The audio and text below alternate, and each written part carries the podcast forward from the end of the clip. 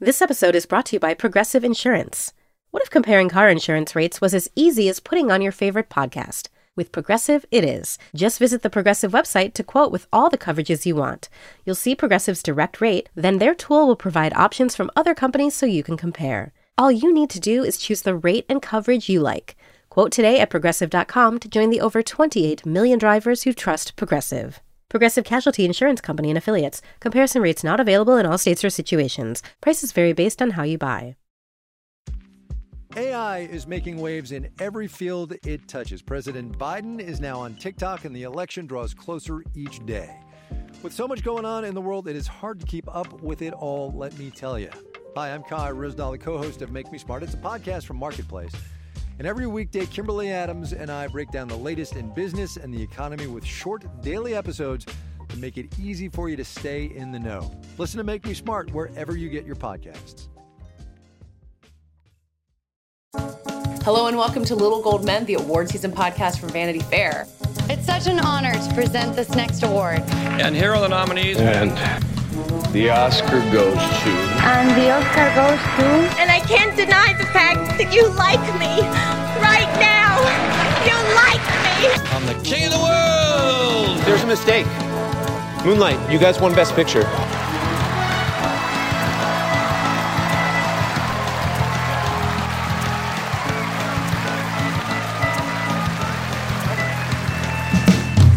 I'm here in Los Angeles in one room with three other people. I'm Katey Rich, deputy editor of VanityFair.com, and next to me is our digital director, Mike Hogan. Hey, Katey. Then over there is our senior writer, Joanna Robinson. Hi, Katey. And sitting right next to her is our chief critic, Richard Lawson. Parasite won. Parasite won Best Picture. Spoiler. And come in the next room is Mark Seliger, who's coming to take our place.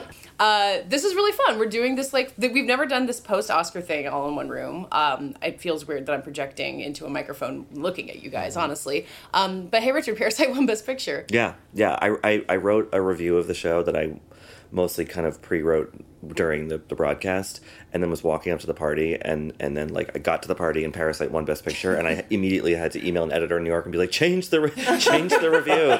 It's not a boring show actually. yeah. edition. I mean and the funny thing about it is like every time the Oscars almost convinces you like nah we're done. We're, we're boring. We're, we're staid. You know we're doing all the expected things then they're like they give you just that bit of hope that like next year will be great too you know? So uh, yeah I'll, I'll be right back next year kind of hoping for a similar result Yeah. Well, there was a point where I was like, if 1917 wins this, like it had won what, cinematography, one of the sound categories, and that was it at that point, right? Or no, it won um, visual effects. So it had won these Yeah. three like relatively minor technical categories, whereas Parasite had won director and screenplay and foreign language or international feature film, and it would just been crazy for 1917 to have won at that point. And the energy in the room, Joanna, you were in the audience. Yeah. You kept talking about how every time Parasite won, people flipped out. Yeah, it's funny. I think the first uh, bit of color, quote unquote, that I sent to you was like Bong Joon Ho cannot get through the lobby. He's getting mobbed by everyone who sees him. He had to be like escorted into the theater way before the broadcast started because like people wouldn't leave him alone. Um, yeah, and then every time there was a win, people were just shrieking and up on their feet. And I was like, uh, if you had talked to me before the uh, the the show, I would have said. Oh, people at home thinking Parasite might win are being a little foolhardy, but I was like, oh no, everyone in this room really wants Parasite to win. It's going to be ugly if it doesn't. And then I was so I was relieved, and it felt just really right that it won at the end of it all. That's how that's what people are most excited for, for sure. I was sitting at a table at the Vanity Fair dinner with Ryan Murphy and Sarah Paulson, and Ryan Murphy. th- th- There seemed to me that I was like in the minority thinking Bong would win director and then 1917 would win picture, and I had my theory, which I've already gone into, of why I thought Bong would win director. Um, Ryan Murphy had the opposite one, which seemed more common. But after Bong won director, I was like, it's going to be 1917. He's like, Parasite. Parasite's going to win this. And then it happened. But I really do think that, um, Joanna, you're absolutely right, that the enthusiasm was very real. But I also think it's really interesting time in the Academy where you have an old guard that loves a movie like 1917, loves the fact that it's a throwback to a world where, you know, things made sense. And then you have a new guard that they've aggressively tried to recruit and build um, that wants to do something different. And and it's sort of I feel like it's probably a jump ball um, every year. You know what I mean? I think Mm-hmm. that that there's it's not to say that like because we had Moonlight a few years ago and then we had Green Book and now we Mm-hmm. have this. Like I think that I think that it will continue to be an interesting question every year. Like which one of those, if, if, to the extent that you can sort of line them up as one group versus another group within the academy, I don't think one is super dominant over the other at this point. Right. And I think it's also interesting that uh, the, both the Moonlight, I mean, this felt a lot like the Moonlight win, Yeah. right? Um, a sentimental favorite, an underdog uh, in, in certain respects. But um, the way in which they might be reactions to the criticism that the Academy gets when they uh, roll out uh, like almost all white acting nominees, you know, there's there's a way in which a lot of the wins last night, you know, Taika winning, Bong winning so many, like felt like okay, yeah, we have four white acting winners, but look how you mm-hmm. know Look what else we can do. diverse Yeah. our uh, rest of our winners are. And the programming of the show was like that too. It was Yeah. just so much being like, here's Janelle Monáe, here's Right. Brie Larson and Gal Gadot and Sigourney Weaver. Like we, I think you had this. Was it in your review, Rich, where you just like, we're not that Academy that didn't nominate people of color. We're the other Academy. Right. Maybe it was Mark Yeah. Harris who read that. But it was a kind of thing where like I think that you know I was critical of the of the broadcast as a whole because like you know we don't have a host except we kind of do. It's Chris Rock and Steve Martin Yeah. doing the opening monologue. I mean Janelle Monáe opening the show was really fun. The monologue kind of was a, I I felt like lost that energy a bit, but a lot of the jokes and a lot of the tenor of the evening felt like kind of chagrin, like kind of like sheepish and like oh like sorry like we totally screwed this up, but we still have to have the show and like sorry sorry sorry sorry sorry. Yeah.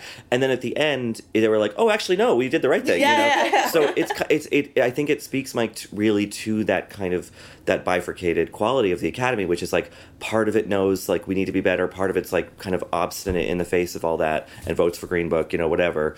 Um, and yeah, so I, I'm I'm curious to see how long that sort of you know two pronged thing keeps happening because um, I mean it's reflective, I guess, of like American presidential politics It where we is. get Oh, Democrats for a while, then Oh, we were God. Republicans. No, I mean know? it feel Like, it does yeah. feel like there's two modes that sort of like a bunch of wealthy coastal progressives can be in. One is like, hey, if we get too woke, we're gonna lose the middle, everybody, which is sort of seems like the mm. mode they were in when they did the nominations, and then it was like, but we're not racist. I mean, we're still liberals.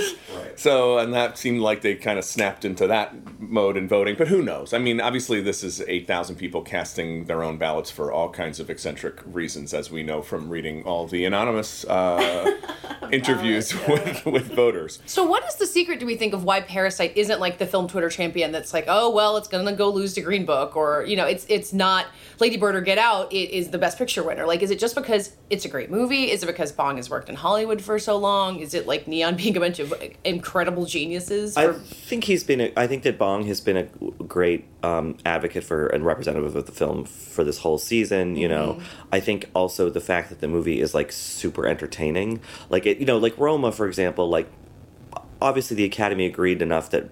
Cuarón had done an amazing job and gave him a Best Director Yeah. Oscar, and they gave you know all, all these other awards to that movie, but not Best Picture. And I think because that movie did at times, and as much as I love it, feel a bit like homework, like Vegetables. It was like okay, like here, like here it is. Whereas Parasite has a wit to it, a kind of subversiveness to it, a, a, and a, a humor, and and also it's tense, it's exciting. I think it's just like I was talking to um, Kat Sadler and Karamo Brown on the live stream uh, last night at the party, and I was like, it's just like it's just the, has the whole thing. It's the total package. It's like has a trenchant message, but also is entertaining, and it makes everyone feel good for voting for it because you can vote it because you thought it was fun and thrilling, or you can be like that was the most important sentiment of the year.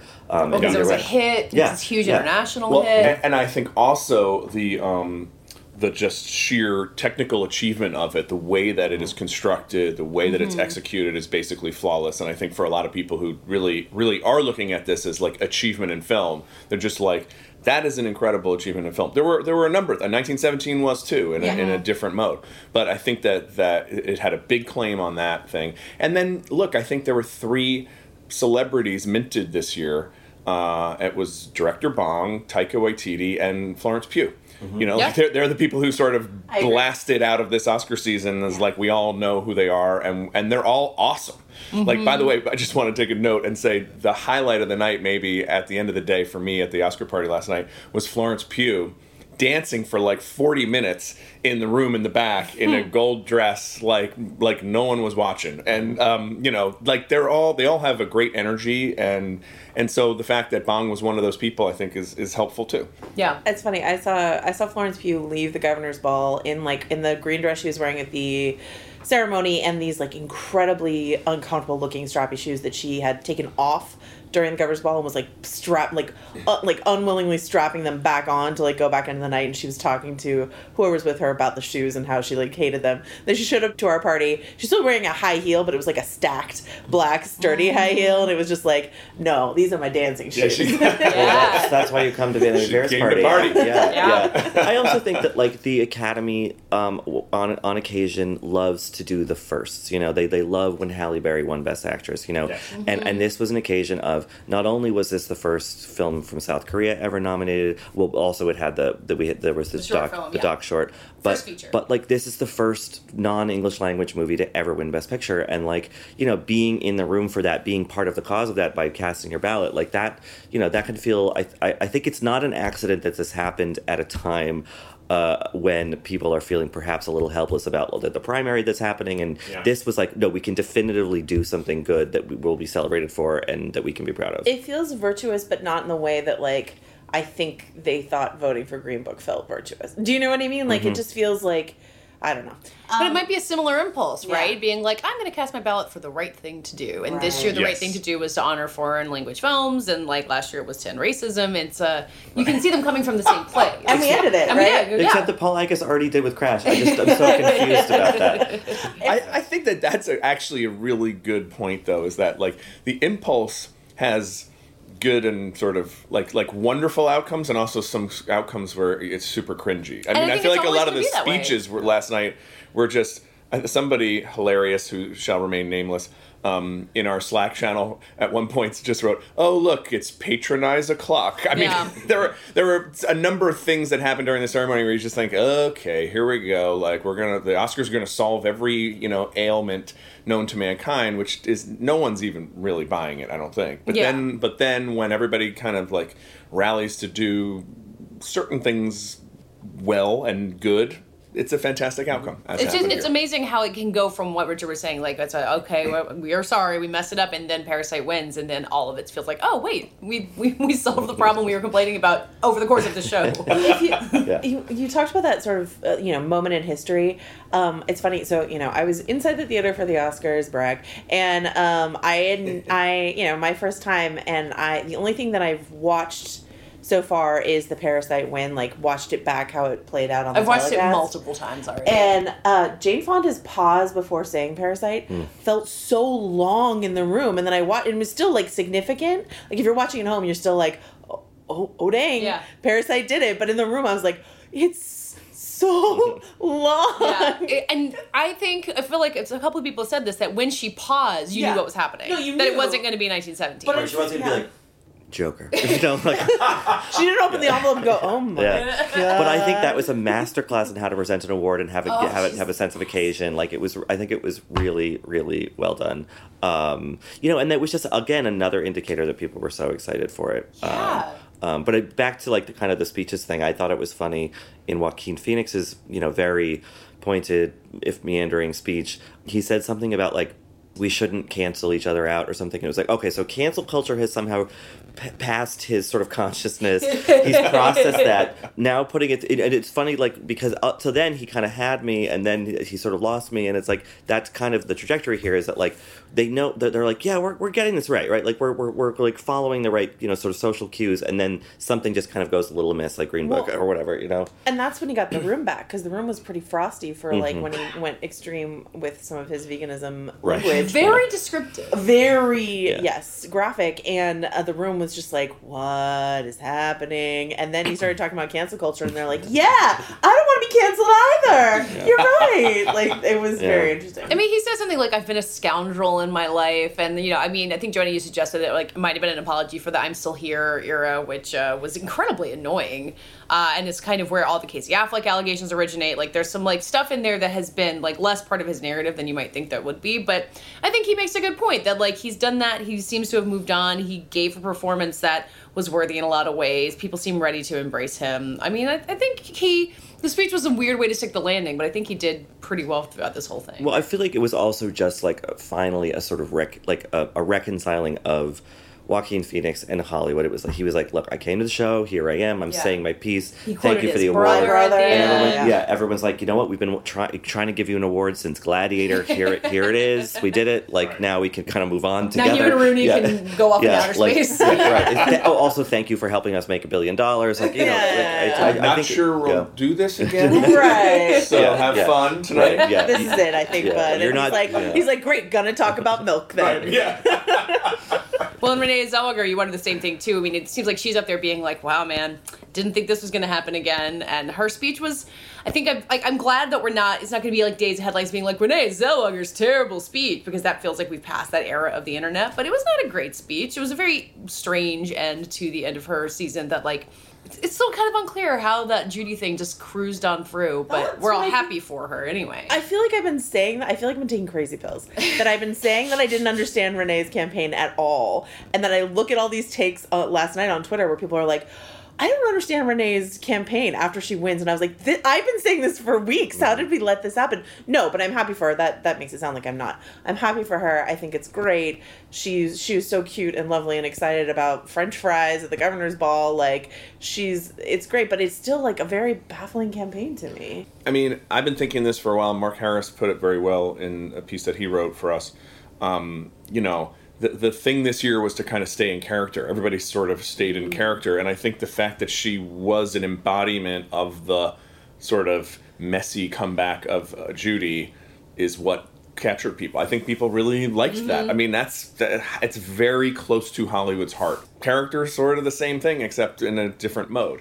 I, it's funny, Anthony Breznican in his report from the wings of the Oscar stage, I guess she, when she came out, she said, uh, "Was my speech word salad?" And it's like, maybe. Yeah. Yeah, you did mention Bob Dylan at one point. and first responders, I think. And Venus and Serena. Yeah, yeah, Yeah. yeah. the, the thing about the uh, people and the, the the cops and stuff, yeah, that was weird. But I also think that Renee Zellweger, after Telluride, could have locked herself in an empty room for all of award season and still won the Oscar. I don't, I don't think that. I think that that was, I think that was the thing that was decided in August. Like, And you know the yeah. people who are working on Charlize's or Char- Saoirse Ronan's campaigns are just like, why? Like, I don't think they did anything wrong. It just, for some reason, it all locked into place.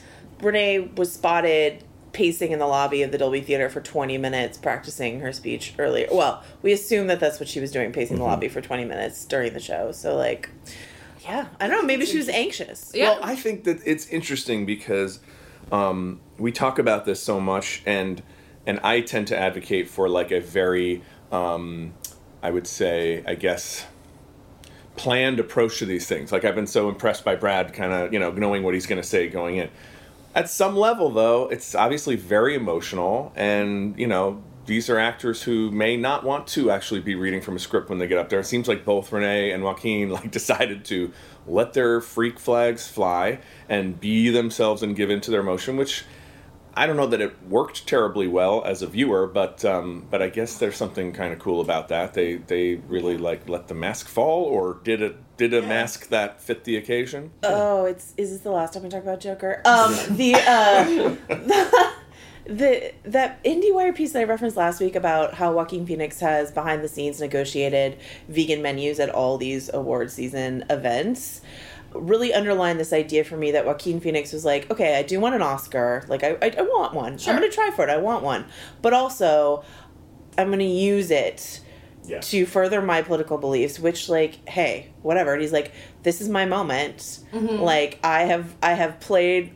relatively nice this whole thing to get me here and so i'm gonna say what i want to say Yeah. in the most strident way possible if i want to because that's i i worked hard to get here you know I think Brad let the mask fall too some. Like he his speeches have all been very like chill and funny and like thankful, but like, you know, he's being cool Brad Pitt. I think he got to the end of his speech just was it like reflecting back on the career? Like he pointed out Geena Davis and Ridley Scott, and I think he was just like thinking about packing how up his car. and- Yeah, but- yeah, it was. Yeah. And he was, I was still talking about his parents and Yeah. how they like supported him. It was lovely. it was lovely, but it still felt scripted because one, that line "Once upon a time in Hollywood." Sure, yeah, but I'm like, like- I'm like, that's a But I feel beautiful, like this, beautiful this written might be something you that know? television helped us. I feel like I could see his face, like his eyes, like misted up a oh, little Oh, bit. Like got- it, like really choked yeah. felt Oh, I need to watch emotional. it. Yeah, you should definitely he definitely got choked up, and I think I think the thing about that for any of these winners, I mean, Laura Dern, you know, thanking her parents, that was not a surprise, you Sure. know, but I think it's just that like well, you know, we had to we had to be a little bit politic at the Golden Globes. We had to be a little politic at the Yeah. SAGs because we wanted to keep, you know keep this momentum going. Then the moment finally happens. I understand why someone like Renee Zellweger might kind of like just gush a bit because she's like, well, I'm I'm done now, you It's know, and, and, and, yeah. and same with Pitt. So I think all told, even though none of those acting winners were surprising, I think at least in their own ways they each gave a, a, a, a memorable-ish moment on when once on stage, and so that's really all we can ask of them at that point. I don't think there was a speech mm. where I walked away being like, that was a great speech. Do you know? Brad's was like, I want to watch it. I want to watch it for the Brad's Disney was vibe. good. But like, you know, I I don't know if a lot of that is by virtue of the Yeah. fact that a lot of Bong Joon Ho's speeches were via translator. Yeah, so, that's true. You know, I don't know, But we're- which Well, were what great. did he, I did love when he said, "I'm gonna drink until the next morning." Yeah. That was pretty good. That's my favorite line of the night. Yeah, he had already said something similar uh, back in a backstage interview. He said, "I'm going to drink until Monday," and like so that had already gone around Twitter. and so then when he was on stage giving another version of it, but but it sounded just better. I'm going to Yeah. drink till the next morning. I want to say one more thing about Brad, which and this is in our party report. I was sitting next to Julie Miller, who wrote it. Watching this happen, Geena Davis comes up and finds Brad Pitt in the middle of our party and just gives him this big hug. And like having been shouted out during his speech, it was really nice. I mean, she seemed so ex- she excited to see him. She introduced him to her daughter. It was uh, it was a good reunion. And she had gotten gotten an honorary, An honorary Oscar at the Oscar, Governor's yeah. Awards, yeah. And like you know, uh, I don't know. I just think I, I think it's it's always fun. This was a year, I think, especially with the Pitt thing and and Zellweger to some extent, just like realizing that sometimes Hollywood lives can have a long tail, and like you know that like there's Geena Davis and Brad Pitt like still at it, Yeah, yeah, yeah. thirty years later. Yeah. You know, um, I think that like it was it was kind of heartwarming in that regard. Yeah. yeah. I'm Chris Murphy. I'm Richard Lawson. And I'm Hillary Busis. We are from Vanity Fair's Still Watching podcast. Next up, we're watching the new HBO show, The Regime. Madam Chancellor, let's keep the gloves on. This is not a confrontation. We're just saying what's true. Academy Award winner Kate Winslet is our chancellor as she leads a faux European autocracy in turmoil. We'll be watching week by week as the regime unravels. And we'll be talking to the stars along the way. New episodes of Still Watching will drop every Sunday after the regime airs. This message comes from Apple Card. Earn up to 3% daily cash back on every purchase every day. Then grow it at 4.50% annual percentage yield when you open a savings account with Apple Card. Visit apple.co slash card calculator to see how much you can earn. Apple Card subject to credit approval. Savings available to Apple Card owners subject to eligibility. Savings accounts provided by Goldman Sachs Bank USA, member FDIC. Terms apply. This show is sponsored by BetterHelp. How is your social battery right now? What's the right amount of socializing for you? And how do you recharge? Maybe you thrive around people, or maybe you need more alone time. Therapy can give you the self awareness to build a social life that doesn't drain your battery. If you're thinking of starting therapy, give BetterHelp a try. Find your social sweet spot with BetterHelp. Visit betterhelp.com slash littlegoldmen today to get 10% off your first month. That's BetterHelp. H-E-L-P dot com slash littlegoldmen. Um, we should talk about some of the other winners probably. Uh, there's two stats I've been trying to get into. First of all, Parasite is the first Palme d'Or winner to win Best Picture since Marty. So you guys are sending me to Cannes again, right? Wow. Yeah. Oh yeah, gotta, gotta go Wow. find the next Marty of, of 2021. Um, and, shot, Richard. and then uh, the other stat is that eight of the nine Best Picture nominees all won an Oscar, except The Irishman is the only Wow. shutout. Is that That's not a pretty wild? Yeah, I mean, I guess Marriage Story was there, but that still, for whatever reason, feels like it's a pretty stiff rebuke of Netflix. I know. Or a three and a half hour movie, or something that he's done before. But like, yeah, that's wow, that's interesting. Marty got a standing ovation. Huh? That's true. That part was really. I feel like it happened, and then I like, haven't gotten a chance to grasp that whole standing ovation for Marty because he seemed also really like okay. Is that the first time we've ever had a standing ovation for someone else during someone's I acceptance think speech? so. It has to be. Yeah, yeah. Yeah, I mean, clearly weird. there's a lot of affection for him, and like it got a lot of nominations, but I don't like The Irishman's another like puzzle from this season, and I guess you can kind of figure the Netflix factor and not having box office and all of that, but a total shutout feels weird. Well, I think there's always a movie that everyone agrees they respect and, and admire, but maybe not enough people loved. You know, like I, I'm sure it got plenty of votes for various categories, but Yeah. but I think you know it's just unfortunate that it was I mean, unfortunate from a very Ted Sarandos point of view that like, oh, so we spent 190 million dollars and we still couldn't do it, and it, you know, like they got the respect but not the love, and I think that Yeah. that is um, always the kind of crucial calculus at the very end. As the uh, as the dissenting non-Irishman liker, uh, Irishman disliker on this podcast, um, I will just say I talked to a lot of people who didn't like it. So See you in hell, I was- Irishman. I was gonna say, I, I think that um, being uh, an overdog or whatever you want to call it, the fact that early on it was sort of like, well, here's Marty, and you should obviously give that best picture, and Yeah. we and he spent a zillion dollars, and we're gonna spend another zillion. And I have just heard a lot of people just make fun of it a lot. Yeah. Honestly, people Yeah. are just Yeah. like like just laughing about how bad it is, especially LA people. Uh, the last the mm. past week, it just keeps coming up, and and they just like they're not buying it at all. Yeah. So I mean, I don't know what happened there. Maybe I think maybe it was just it would have benefited from not being so. Uh, having that air of invincibility or, or whatever Yeah. it is. I mean, early on. Netflix did, you know, they had they won the documentary feature prize for American Factory, so that was a good that was good for them. And obviously, Marriage Story won an Oscar, but like you know, it's something. It, it was I think last night with Irishman getting blanked was a, a reflection a bit of a sentiment I experienced at Sundance, which was that people were like really hard rolling their eyes at Netflix movies that were you know that are, were already with Netflix when they went to the festival, and I think there was just a sentiment of like, all right, we get it, okay, you know, a little bit of fatigue, I think. that's so funny because Netflix like. Bong Joon Ho's last movie, Okja, was a Netflix Mhm. movie. Mhm. So um, anyway, uh, yeah, it's it's interesting to me, and and the Netflix narrative last night also is tied up in um, animated feature. Can we talk about that a little bit? Sure. Because I think a lot of people Santa's dead. He didn't win. R.I.P. Christmas is canceled, kids. Um, yeah, that a lot of people expected that Klaus, after sort of sweeping up at the uh, Annie Awards, uh, you know, and including me, I said it on this podcast, would win, and then uh, Toy Story came back in, so that the the lesson there is that when Mike Hogan on Little Gold Men says like, I don't know, I think it might go a different way, Joanna. Many people are saying. I should listen to him. Mike, what happened with Toy Story? Yeah, many were saying Toy Story could shoot someone I- on Fifth Avenue. Yeah. Still win. So I think I got slightly into this last time, but now that it happened, it it is worth revisiting.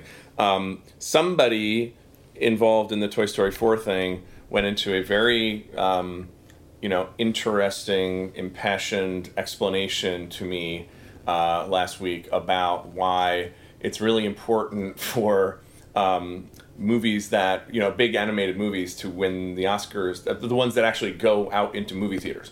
And basically the the theory here I'm, and i'm not saying i agree with it. I, it's an interesting theory. I can tell you that i'm sure it was told to many many people and sort of traveled through the community. Um, yeah you think 1917 made a lot of money that you know it's going to make 200 million dollars like if if toy story 4 made 200 million dollars everyone would be fired it has to make 1.4 billion dollars Yeah. and that means that's a lot of people's jobs. You know, these things are a huge revenue driver for the industry. They're made in a room.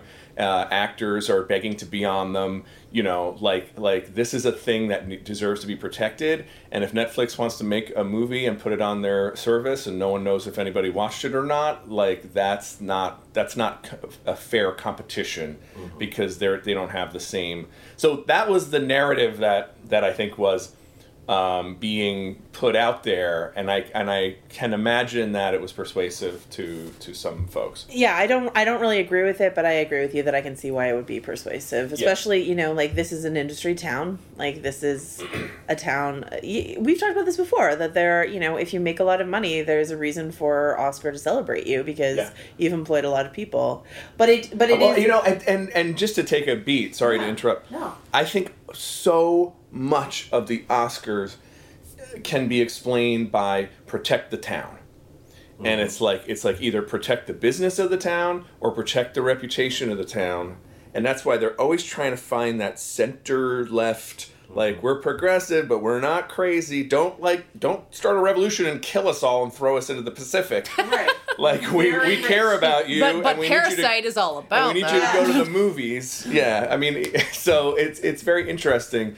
Um, so I think that you know a, a well crafted narrative, either positive or negative, will frequently tap into some version of that. But yeah, and, and that reputation maintaining is funny because like I was thinking back to the beginning of the show when uh, either Chris Rock or Steve Martin, I forget which, oh, maybe it was both of them, were kind of like uh, I'm saying. Oh, and Janelle Monáe did this too, like mentioning the, the, the, the lack of women directors nominated, and the whole audience is clapping, and it's like, you're you motherfuckers are the people in the Academy. You're the ones who like helped this happen. Like, like you were just like, oh, not us, not not this Academy member. You know, I think there's always that kind of like, no, no, no, no, we're not, we're, yeah, we're not that Academy. Yeah, you yeah. know? Right. yeah. But I'm sorry, Joanna, you were going to say. No, it's Animation. but but you know that's a that's a point on the Netflix narrative because uh, I thought that was a surefire Netflix win Mhm. was animated feature and supporting actress right and they walked away with what two awards then Yeah. Uh, d- uh, documentary, Laura Dern. Is that it? I think that was it because they didn't win uh, any of the shorts. I don't think Which, so. by the way, Hair Love winning was really exciting. Yeah, that that was my prediction. That was, the one short I got right. I watched all of them and got went one for three. that again felt like another nice moment that like everyone could be happy about. Um, you know, former NFL star turned filmmaker doing this thing that was crowdfunded and but then became part of a sort of bigger Hollywood thing, and you know Yeah. that just felt like a nice kind of uh, crowning moment uh, earlier in the show. Yeah, and Richard, you and I have talked about how we've been following Matthew Cherry on, on social for a while, and so s- seeing sort of the networking he's done through that, and then I saw it firsthand at the Governor's Ball. He was just sort of like, you know, I feel like for the short uh, film winners, especially, this is such a huge night for them to be like, great proof of concept. Yeah. Give me my feature, right? Mhm. That's Yeah. like Sure. almost the most important prize to win for like the next step in your career. Yeah. And um and Matthew Cherry was just like handshake, handshake, smooze, schmooze, like Lin Manuel Miranda, what are we gonna do? You know, sort of stuff. So yeah. Never forget that David Frankel won a short directing Oscar years ago, and that led us to Collateral Beauty. So Oh, you know, wow. well, also would- Devil Wears Prada and various other good movies, but, but yeah, yeah. So, but no, you're right. It is a good. It can be a good kind of t- proving ground. Yeah. Uh, we feel good about uh, the Elton John win. Congratulations to uh, Rocket Man, and it's the long journey we've all been on together. I mean, poor Diane Warren, but like. that song is so bad. Poor Thomas though. Newman, but yeah, both, you know, two very like many, many, many multiple nominees in music categories now that did not win last night. on a movie Yeah, and then right. get score and song. Yeah, but Elton, I mean, yeah, I mean, I mean, I think that it gave a little celebrity pizzazz to the night, and you know, I, th- I he think let Bernie Taupin give most of the speech, which is nice because yeah. Bernie hadn't won an Oscar before. Yeah. Well, Ri- Richard was pointing this out. Uh, we were talking about it last night. Like the Cynthia Erivo performance in the room was next to the Parasite win, like the biggest highlight of the night. It was so powerful in the room. Everyone was transfixed. They freaked out and gave her a huge standing ovation. Like it was huge in the room. And I think it was one of those moments where they were like, if we had seen this Right. before, we would have voted yeah. for this. Well, it's like the Lady Gaga You know? song a Yeah. couple years ago. But like both of those songs, I think were better performed live than like if you just listen to them. Yeah. They're like kind of fine. I mean, it was not the best year for original song. I think we all agree. the Randy Newman song. It was like, did you write that on a napkin like an hour ago? like, After you listen to your other songs Yeah, and you just of like. Yeah. I have had that song stuck in my head for months though. Well, so I credit mean, to but you Randy have good reason for I was watching and I was like, I can't believe this. And then you know the the great Wild Rose song is not nominated. And I was like, this Randy Newman song. Yeah. Um, I wasn't in the room. I was in the bar for the Elton John performance, but um, okay, because Anthony texted me from backstage. He's like, "How is this playing?" Like. He, he didn't think it was going over well, so I don't know. I don't It was remember fine. that well. It was- yeah, yeah, it was okay. totally fine. Yeah, it, there was not a seismic. I mean, Chrissy Metz, bless her, like did a good job with the Diane Warren song, but like when she was singing it, I was I kind of joked on Twitter. I was like, every time this song is performed, the lyrics are improvised because it just feels such like loaded with cliche about all stand by you or whatever. You know, um, no, it was not a great year, but like that category ending with Rocket Man winning something, sure, great, Yeah, yeah. happy about that. Uh, Roger Deakins won again. Happy about that. I, I got to uh, say hi to him, and I told him that on our live stream, I had done my predictions, and I said my number one slam dunk prediction is Roger Deakins for cinematography. If he doesn't win, I will literally eat an Oscar. and so the host actually had a chocolate Oscar ready for me, but I told Roger Deakins this, and he said. Well, that was lucky for you. so that's my big moment of the whole night. he would have like filmed me doing it. If you, His speech is one of my favorite because Julia Julia Louis Dreyfus and Will Ferrell had just done that bit about like not knowing what a That was cinematographer really was, I thought. and Deakins goes, goes up there. He's like, "I'm a, I'm actually a good cook, actually." Is that what he said? yes, he's like, "I'm a quite good cook, Oh, actually." I like need to watch the whole Oscars again because I'm always like typing and working, and I like 'cause I was saying this like at our party we have all these people who have Oscars in hand, and you know if they're not Joaquin Phoenix or something, like you might not know who they are, and I, because I didn't actually watch the speeches, I was listening to them. I was like, oh, are those the Ford for Ferrari guys? The, it's uh, it's a shame. I gotta you know, watch you know who. I was looking for all night and never found them were the two um, uh, women who did Quentin Tarantino's production. Oh yeah, with They the amazing were- necklaces. Yeah, and I was sitting at that table with, with Ryan Murphy and everybody, and I and I just was like, I would watch a limited series about these two. yeah. like, can we please? And some of the actresses at the table were, you know, they were game. I feel like we could get that off the ground. Absolutely, the Ryan Murphy stable would crush that. But I think mentioning that and mentioning the Ford v Ferrari editors and and the, and the eight of nine Best Picture winners getting awards, it's like great that Once Upon a Time in Hollywood got production design. Great that Ford Ferrari got editing. Great that 1917 got cinematography. Like like like I feel like you know obviously it's probably disappointing to lose big awards, but like.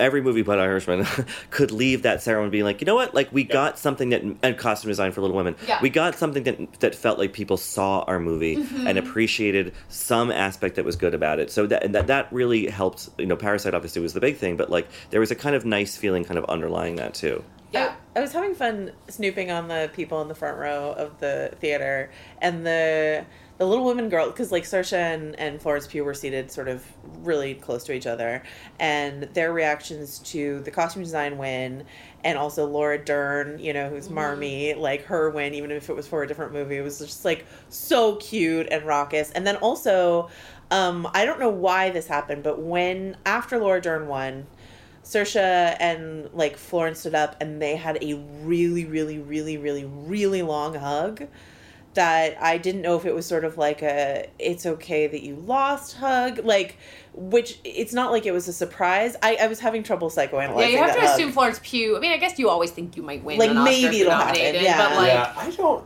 I don't think that the contenders necessarily are as aware as we are that they have no chance.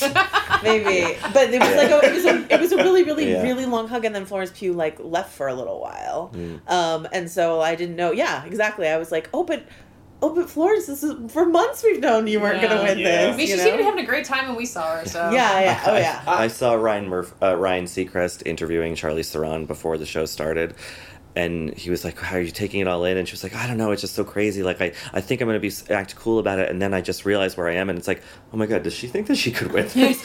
like, that's just like probably in fifth place. Like, not gonna happen. So maybe you're right. I, I hope for their sake, in some ways, that they're just like they go in blissfully unaware of all of our yeah, I mean, I bullshit. don't. you know? they're not probably listening to us. I don't think they're going to Gold Derby, Mm-hmm. uh, and I think that they have a lot of people who are hired around to Right. like Yeah. fluff their Their emotions all the Gold Derby is time. like- Yeah, they got to get Yeah. them through all these events. Yeah. They can't be like, so you That's have no true. chance. That's so true. They're never going to show up if Yeah. they're not going to win. so you're gonna sit there Yeah. you're not winning um yeah it's interesting uh there's there's a like a known theory right that there's every year a mayor sort of a mayor position at the Oscars right for so many years it was Jack Nicholson like sort Mhm. of front and center I feel like Meryl Streep has occupied that Yeah. position the last couple of years and then this year was definitely Tom Hanks and Rita Wilson they were Yeah. exactly front and center and at every commercial break they as a couple as like a very like lovely but like seemingly not political in a cynical way couple would just like go and talk to Bestow Bradley Cooper. let's have a conversation. Yeah. Brad Pitt now it's your turn. Yeah. and they my my favorite thing that I observed is that they went over to talk to Brad Pitt during one commercial break and uh, Brad Pitt took his mom as Uh-huh. his date and she was just seated there. No one was talking to her. And Tom Hanks like breaks off talking to Brad to like lean over and shake her hand and give her this like warm like greeting. And I was like this is I don't know if that's like an interesting way to set the tone of the evening in a way we don't see at home where it's just like who is in that ace spot right in the middle in the front there Yeah. and like what does that tone set like when the mic went down as uh, the parasite producer was trying to like give her speech at the end of the night tom hanks is the one who led this whole like bring the mic back up chant and then i'm gonna make an arm gesture that i couldn't really describe to katey Yeah. but it was this like scooping up They cut to the audience at one Okay. point. It was like them and Charlize were all just being like, "Go!"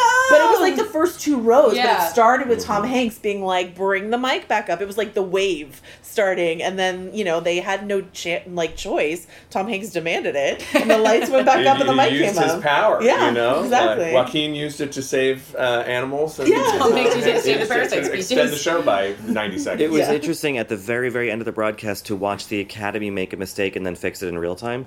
Like it didn't take a year or like a whole initiative. They were like, "Oh no, we should have them speak more." Okay, we Oh, can okay. actually fix that right Yeah. now. Like I, I feel like that was probably a relief for them. It's so weird to do Yeah. that at the end of the show too. Like it's over. Like let it let the local news start thirty seconds later. And they like cut to Jane Fonda, and Jane Fonda's like, I'm not.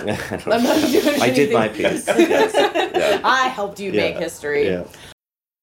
I'm Alex Schwartz. I'm Naomi Fry. I'm Vinson Cunningham, and this is Critics at Large, a New Yorker podcast for the culturally curious. Each week, we're going to talk about a big idea that's showing up across the cultural landscape, and we'll trace it through all the mediums we love books, movies, television, music, art. And I always want to talk about celebrity gossip too. Of course. What are you guys excited to cover in the next few months? There's a new uh, translation of the Iliad that's coming out, Emily Wilson. Really Oh. excited to see whether I can read the Iliad again, whether I'm that literate. I'm, I mean, the jury is out. I can't wait to hear Adam Driver go again in an Italian accent in Michael Mann's Ferrari. he can't stop. I mean, and, and bless him. I can't wait. Molto bene. Molto bene. We hope you'll join us for new episodes each Thursday. Follow Critics at Large today, wherever you get podcasts. You really don't want to miss this. Don't. Don't miss this. Don't miss it. See you soon.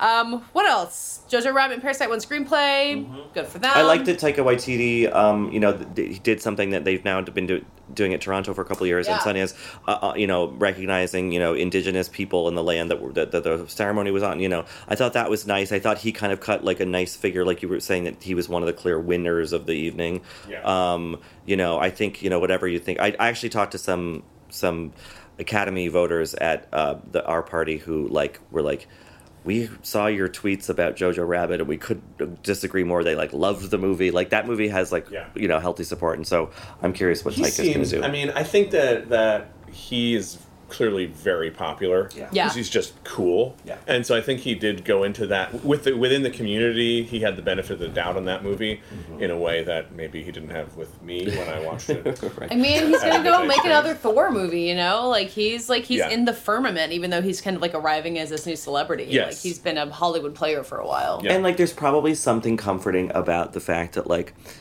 the percentage of, of Academy voters who pay attention to this are like, oh, I think you're like cool with the kids, but like I also like you, so like great, like that that worked out nicely, you know. I mean, same Yeah. with Bong. You know yeah, what I mean? totally. Yeah, Yeah, yeah, yeah. yeah. Um, should we talk about our party? Like, should we move Yeah, it was on to? terrible. Well, yeah, was- I know. No No, one, no one came. It was really Yeah, embarrassing. No Oscars in sight. I, this is my second year at the party, and I spent maybe the first hour or so, kind of after you know, after doing the live stream thing, like poking back into the, the back lounge room where the where the DJ is, and being like, oh, "There's no one there yet." Like, oh God, is is the New York Times finally right about this? You know. But then, like, it, I like turned my head and then turned back, and it was like full of like every celebrity you've ever heard of. Yeah. Um, it's just funny how that because everyone has to go to the governor's ball or something afterward, and then they make their way It's over just like, wow, we get and then you start to see people holding Oscars trickle in. It just had like a really nice flow all night, and I, you know, I mean, seeing walking into the party and seeing Sarah Paulson have deep in conversation with Joni Mitchell. I mean, that's all. I could have left then and been very satisfied. yeah, yeah. I was glad to see there was a photograph uh, this morning of the conversation that I was dying to listen in on, which was Kelsey Grammer and Marilyn Manson, who were just like Sure, yeah. really chatting for a long Kelsey time. Grammer was there. Oh man, I, I also saw Kelsey Grammer like walk past Adam Sandler and just give him like this very like nice squeeze on the arm, and be like, "Hey." Yeah. And then that was it. I like. I don't know if they know each other. It's just like, Wow. oh, Kelsey Grammer, you'll know me. Can't believe I missed it on the Kelsey. um, yeah, it's interesting. So I, I I dropped into the governor's ball and then came over to our party, and it's the difference is pretty staggering in terms of like yeah you ha- you quote unquote have to go to the governor's ball get your award engraved. They closed off the engraving station this year so so nobody could like gawk at anyone while they were getting their um, statues engraved. bummer. it was a bummer but was also funny i was like sort of watching the mechanics happen. They had like whole team i mean there's so many people efficiently and quietly working the governor's ball but they had this whole these these teams that would come and get a winner and then just be like we're going now now now and like run them through the party into the gra- engraving station. Um so i saw them do that to like uh taika and to renee and to bong you know they would just like come and like grab them and take them um but uh and then they had like people roped off in areas like brad and leo were roped off. Um so you like so it feels you know it's jam packed everyone's there everyone's eating but like it's not it's such a different vibe from our party because this is my first year at our party obviously i've heard you guys year after year say it's incredible you walk in and it's like every single face is a recognizable face and you Yeah. see the oddest combination of people talking to each other and you can hear that and still not feel it the way that i felt it when i was standing at the bar and i was like that's talking to oh my Mhm. and there's talking to oh my oh my god every face is a face i know so right, because there's a lot of people who weren't at the Oscars Right. who just come, you know, because it's fun. It's like the, uh, you know, Billie Eilish was there, which Yeah. was really cool. But I was going to say, Billy Eichner told me he had a conversation with Marilyn Manson. He's like, I just talked to Marilyn Manson. He showed us the selfie he took with That's them. right. They took a selfie. Yeah. Yeah, he put it on his But it's that kind yeah. of thing. It's like all these great random, like Jon Voight and Dwyane Wade deep in conversation. At the start of it, it's like, what the hell are they talking Yeah, about? yeah. Hopefully, Dwyane Wade's setting him right about a lot of things, Yeah, you know. Um, but it has that kind of nice quality, and like, yeah, it was funny to talk to people like Billy Eichner, and I was like, oh, where'd you watch the show? And everyone's like, oh, at home, and I just came to this. I, I haven't, I haven't been out. This is the night, you know. Um, so it felt good, and and I gotta say those the both the um the Seliger photos, but also the, the we did a video studio for the first time this Oh, year. so good. Instagram, they're really really cool. Um, that was like a nice feature, and I think it's you know hopefully um I, I it's, it's a good show of of of, uh, of brand strength that people were like yeah I'll, I'll do that for for you guys. You yeah, know, like at- in the Kanye middle and Kim went in there being Yeah. like, "Hello, we know how to pose for photographs because we're Oh, I got, famous." I got to watch. Yeah, I, I watched the whole Kanye Kim entry into the green room and into the Seliger studio, um, and they were with uh, Kendall too, right? Or uh, sorry, they Kylie, Kylie was there yeah Yeah, it's just one of those moments where you're just like, well, this is something in our culture. Kendall was also there though, right? Because at some point, someone turned to me and was like, "We have three Kardashians in this room right now," and I was like, Caitlyn oh. Jenner was there. I Oh, don't okay. Caitlyn was there. think I saw Kendall, but she Okay. could have been. All right. There's definitely you wake up the next morning, you're like, "Hang on, this Well, person was in there." I know. Going through the photos this morning, which are great, uh, by Justin Bishop and Landon Nordeman. It's just I'm just like, oh yeah, all right. I missed like a lot of. I saw a lot of famous people, but then there's a whole bunch I never saw. I can't wait to go through them. I know Brad Pitt was there, but I didn't see Brad Pitt, which is sad. But like I just it was I felt better knowing he was there. He was like know? floating. Yeah. There was just like a cloud of golden success around him as Yeah. he just like glided through the room. I like so you know how like when there's a very famous exciting person like the room kind of clusters around them it like gets congested and I got near him kind of before more people picked up on it so I like watched the chaos kind of descend on him as like Spike Lee came over to say congratulations Kim and Kanye came over there and like the photographer showed up it was really interesting to watch and I, and then Geena Davis came over and I was just standing there being like I can't believe Brad Pitt's just standing here with his beautiful hair his hair looks so good I was yeah I was I was remarking upon that to myself while watching his acceptance speech, and I was like, is it like plugs or Propecia? What how, did- how did he how did he pull this off? Yeah, all yeah, of the above. Yeah. Um, yeah, I think actually my, one of my favorite moments was watching uh, De Niro um, come through the red carpet or the powder blue carpet, I guess. Yes. And there were three, I don't remember who, but three, you know, gorgeous people like standing on the little circles uh, being photographed. And most of us, if we have to go back and forth, like try to wait for a moment and then, you know, walk or run behind. De Niro just ran in front, like grinning at all the photographers, just like totally taking the piss out of the whole thing. I was like, that's cool. That's Yeah. fun. Bob's Bob's having fun. yeah Yeah, Pacino was there holding a, a, a small court, like kind of in a little enclave of the party, kind of tucked away, and um, but yeah, he's he, he's he was with um, a lot of very good-looking people and just seeming, seeming to enjoy himself. so maybe they they weren't feeling the Irishman losses, I guess. Uh, the best thing that I witnessed that I will probably talk about every day for the rest of my life was, and Mike, you were standing with me. We um, this kind of group of all women in like sort of color coordinated, like mustard looking outfits, Oh, were like yes. dancing their way out, and I look at that. And it was Greta Gerwig with all of her like I think they're college friends. She did this last year too or two years ago. Like brought Yeah. all of her friends. And they all kind of dressed like bridesmaids at the Oscars together, and they're like dancing to Uptown Funk. And they swing by, and there's Billy Porter sitting down in this enormous hat, like you can't miss him. And they go like, "Hey!" and they dance in front of him for a minute, and then like basically conga line their way out of the party. And it was, and you like waved to her, and Greta was like, "Yeah, Yeah, yeah, just- yeah. She was having a great time. Oh, did you did you miss it? That's how Richard and I left. Yeah, Yeah, that's right, yeah. yeah, yeah. Uh, we congaed for Billy Porter. I was also reading in Julie's party report. I f- forgive me, I forget his name, but like the breakout star of the breakout Netflix series Cheer Oh. was there, and Jerry? appar- yeah, Jerry. Jerry, and I think I guess Gre- Greta freaked out about that, and it's like that he was there. I was like, to see this is a good, well curated list, a very adaptive. Like, it's like he- yeah. really good at finding people who like are excited to that, that famous people are excited to meet, like it, whether they're legends like Joni Mitchell or Jerry from Cheer. I think we have to yeah give Britt Hennemuth our, our Yes. colleague uh, credit for for Jerry. Really? And yeah, because he was advocating hard for it, and uh, yeah, and Sarah Paulson at our table was like, "Jerry's here."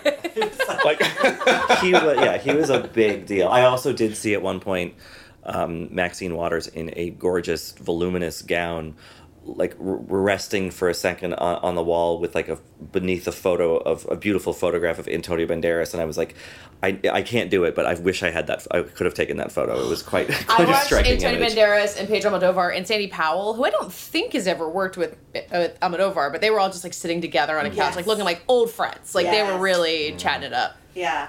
Okay, well, pivoting from the party to the Oscars, we all feel good about the Oscars. Mike, you and I have been talking throughout the weekend about why the Oscars are important, even if people think they're not cool, because they are this engine that fires the entire industry and makes people want to make movies that are going to win Oscars.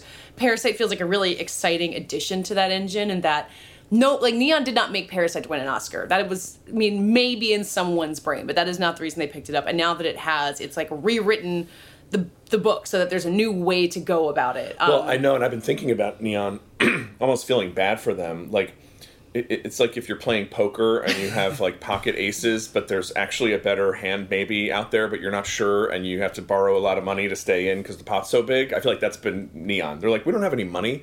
We're not like. We didn't. We didn't plan for this, but they went. They did it. They won it. They won everything. You know, they're- one of Bong the has four Oscars. I know. We, we talked about um, how one of their power moves of, of the award season was to send out that little binder, right? They didn't send out Uh, yeah. individual scene, screeners. Neon sent this little binder, and when you see all of their offerings this year together, it's extremely impressive. Portrait of Lady of Fire, which is about to have like a wide release in the U.S., right? Honeyland. Um, yeah, and so Wild Rose. So like you know they just I think they had an amazing year. Some of my favorite films, th- three of my favorite films were Neon films, and um and they're only what two years old, yeah. and they've got a Best Picture. Yeah. So keep your eye. On I mean, Neon. so did Open Road, and then they're, they're gone. I How think, dare right? you. Yeah, so- yeah, yeah. How dare you? Sorry. Um, I I think something that we've we've talked about for years uh, is like how can the Oscars be more exciting? And I don't know if it's like Eminem showing up, but like It's not Eminem showing up. but like the the pageantry and the musical performance, like Janelle Monáe's opening, Mhm.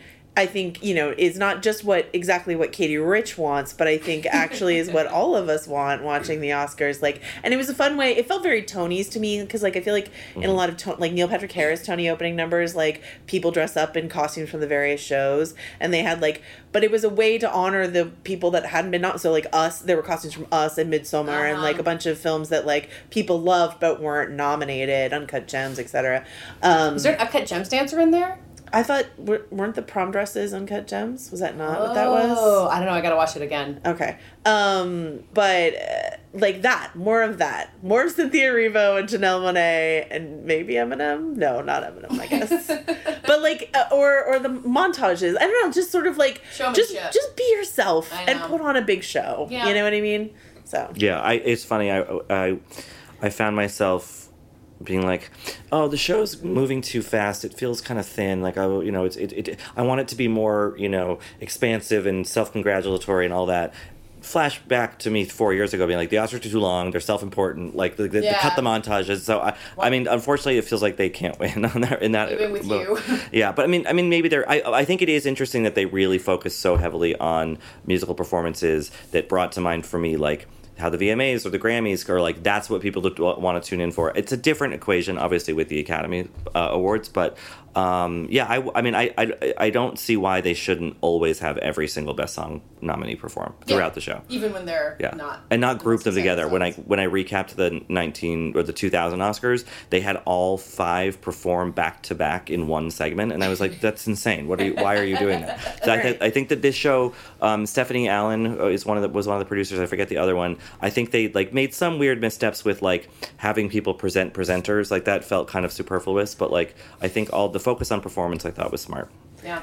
Hoisting poor George, Mackay, George Mackay up to the nosebleeds to introduce someone Yeah. else that was like, what is happening? That's when you knew 1917 wasn't going to win Best Picture. They guess. exiled him to the top. Uh, but um, but the uh, yeah, have and have like just not just you know people in the room got to see a Billie Eilish concert and a Janelle Monáe concert and a Cynthia Mhm. Erivo Mhm. concert. Like you know that makes being in the room feel really special as well. Not to like be like, guys, I was in the room. Yeah, But I yeah, was, but it's like you you have to sit there the whole time. The rest of us can get up and get snacks Yeah. and whatever. And like, I think you need to be entertained to go to the Oscars. Yeah, and I think people were really, really, really enjoying those moments of the show. So Yeah, it felt less like a death march than I think it often does. Yeah. And I think not trying to when they've tried to sort of say, all right, well, if the Grammys has musical performances, we should have people a- act on stage. It's like, no, Oh. please don't. Interpret, remember the interpretive dance here? Um, bring Well, years, years. I mean, yeah, Debbie Allen used to do Yeah. this. Um, So I think that that's right. You know, just like things that are fun and enjoyable to watch are good, and then quickly do the awards. Um, I think some of the cleverest um, ways to f- make the show feel like it was going. I think one was pairing like the short subject winners with the you know so have Yes. like Yeah, animated and then was animated short or documentary and documentary short, Mhm. and then having Julianne Will do like you know like or Kristen Wiig and Maya Rudolph. Like usually, I think when we saw some of those presenters, we're like, oh, they're doing animated feature or something, you know, like something fun and wacky, and it's like no, put them on the. You know, Some of the drier the, stuff, the, yeah. the drier stuff. Yeah, exactly. Yeah. Kristen Wiig and Maya Rudolph were amazing. They were great. Yeah.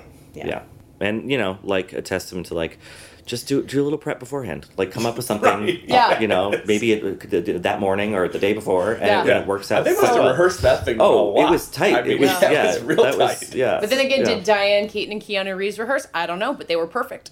Yeah, right. Well, that's true. Yes, we should we should leave room for you know the imp- improvisation as well. You're right. And I Yeah. like, I cannot end this podcast without giving a shout out to my Oscar night ghost, which is Gerard Butler, who was with me, Phantom of the Opera, with me on ev- like I I arrived at the awards with him. I saw him at the bar. I saw him at the bar at the governor's ball. I left with him. I ru- arrived to the Vanity Fair party with him. Not like with him to be clear, but I just kept, seeing Gerard Butler. So, and he was he was like really working. He's a pretty good spirit animal. Yeah, yeah. He was, Joanna, he was doing it. Gerard Butler is filming a movie in Australia right now. I, Gerard Butler's been dead for 20 yeah. years. I, I was thinking about when Elton John was performing uh, on the show, uh, like someone someone at the at his like annual viewing party being like, "Wait, if he's there, then who did I just say hi to?" Taron Egerton, Oscar, obviously. Oscar goes. Yeah.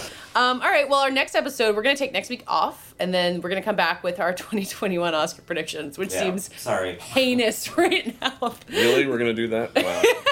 that we do it every year, it turns Can I out. can I um, make a request to our the little goldies or Little monsters? goldies! If it, people have been tweeting great stuff to us uh, today, saying that you won your pool or you did well in your pool, I want to know: Did anyone make money?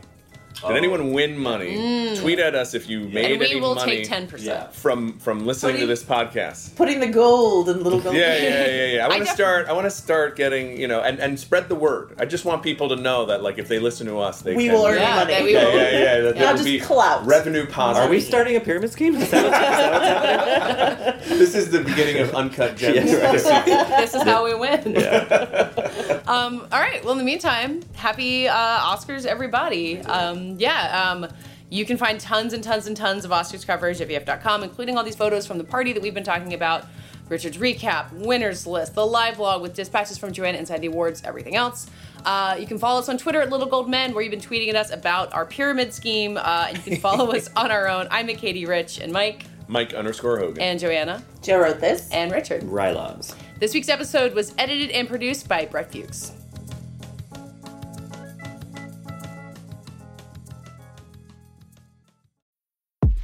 The run through of Vogue is where you'll meet all the most exciting people in fashion and culture.